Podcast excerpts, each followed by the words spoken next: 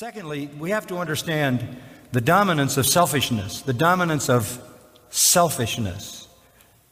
The fascination with living for pleasure uh, and, and the dominance of selfishness. Has there ever been a society as self centered as this? Has there ever been a society this egotistical, this consumed with its own agenda? Pride and self is elevated and exalted, has been for years and years and years. Psychologists have created this thing called self esteem. That is a satanic idea. You're not as important as you think you are. You're far less important than you think you are, and so am I. So are all of us. You're not better than you think you are. You're worse than you think you are. You are far worse than you think you are, and so am I. In God's eyes, you are inconceivably sinful. In your own eyes, you're something wonderful. Has there ever been such an egotistical culture? You know, I look back at some markers. I remember watching a football game in television many years ago, and I saw the first time a football was spiked in the end zone. Look at me. That was never done. I played football in high school and college. When I went into the end zone to score a touchdown, I dropped the football and went back and thanked my teammates. Then it became look at me, draw attention to me. I remember when Muhammad Ali said, I am the greatest. He didn't leave a legacy of boxing in the world, he left a legacy of ego in the world. That's like a byword for the culture. I'm the greatest. I'm the greatest what? Why? He took a whole generation and moved them into the psychology of self esteem. God hates pride, He hates haughty eyes, it destroys love, it destroys relationships, all of them. What is the killer of all relationships? Pride. Pride kills all relationships. It kills care. It kills sacrifice. It kills kindness. It kills the supreme virtue of all virtues, humility. Only humble people love. That's why Proverbs 8:13 says pride and arrogance I hate says the Lord. Proverbs 11:2 says when pride comes then comes dishonor. It does the opposite. You notice that? When pride comes then comes dishonor. Pride doesn't honor you, it dishonors you. Proverbs 13:10 says through pride comes strife because it destroys relationships. Proverbs 16, 18, pride goes before destruction.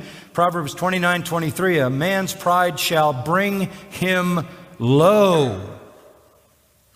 And then it says, honor belongs to the humble.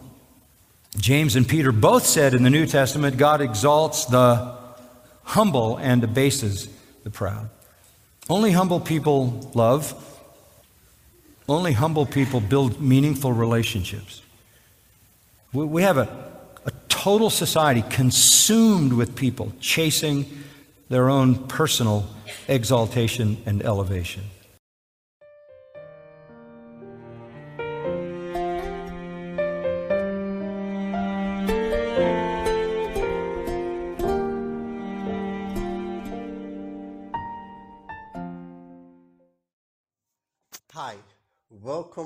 To our daily devotional podcast here on Training for Impact. I am glad that you are here. If it's your first time joining us, you are welcome. We have so many series on practical godliness and how to make us a better man. We have series on love, series on health, series on doctrines, and I believe that if you just scroll a little bit down, you will find something that speaks to your situation.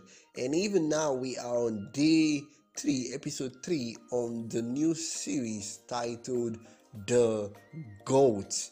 And I pray that it's going to be a blessing to you, even as you listen, as you pray about it, and as you share amongst your family and friends. Philippians chapter 2, verse 5 to 8. Philippians chapter 2, verses 5 to 8 says, Think of yourselves the way Christ Jesus thought of himself. He had equal status with God, but didn't think so much of himself that he had to cling to the advantages of that status no matter what. Not at all. When the time came, he set aside the privileges of deity and took on the status of a slave, became human. Having become human, he stayed human. It was an incredibly humbling process. He didn't claim special privileges. Instead, he lived a selfless, obedient life and then died a selfless, obedient death. And the worst kind of death at that, a crucifixion. Verse 9 to 11 says, Because of that obedience, God lifted him and honored him far beyond anyone or anything, even so that all things created in heaven and on earth, even those long ago dead and buried, will bow in worship before this Jesus Christ and call out in praise that He is the Master of all to the glorious honor of God the Father.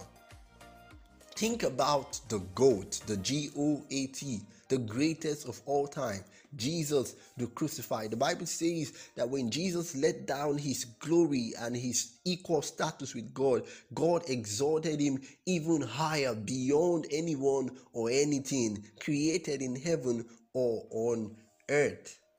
When we think of the greatest, we think of being above average. We think of eminence, we think of power, of skill, of wealth, of fame. We think of transcendence. We think of accomplishments, the likes of Alexander the Great and his victories, Messi and, and his Ballon d'Ors, Ali and his belt, Edison and his invention, Jay Z and his and his tracks. We we think of these things. We think of Bolt and his medals. Yet for Jesus, being the greatest meant putting others first. Being the greatest meant putting his life on the line so that others may live. To, to the Jesus Christ, being the greatest meant being the best in serving others. that, that's not what the world, the, those of the world will not agree to this, but to, to Jesus, that's what true greatness meant. In, in to Jesus, greatness was meeting the needs of those around him. That, that's greatness, friends. Eh, and the camera doesn't have to be there. To Jesus, Jesus, to Jesus, greatness means loving the unlovable. To Jesus, in fact, he was called the friend of sinners. That's that's what greatness meant. It, it wasn't to Jesus. Greatness was not sitting in this in the seat of, of of the high and the mighty. To Jesus, greatness was was a little child, a little baby in his lap. To Jesus, greatness was was a woman putting her hands, uh, anointing his feet a dirty woman according to the world standard that's that's what greatness means that's exactly what Jesus calls us to do. Not self accomplishment, not to conquer the world, not, not to make a scientific discovery, not, not to amount a significant wealth, power, or, or fame, but to serve.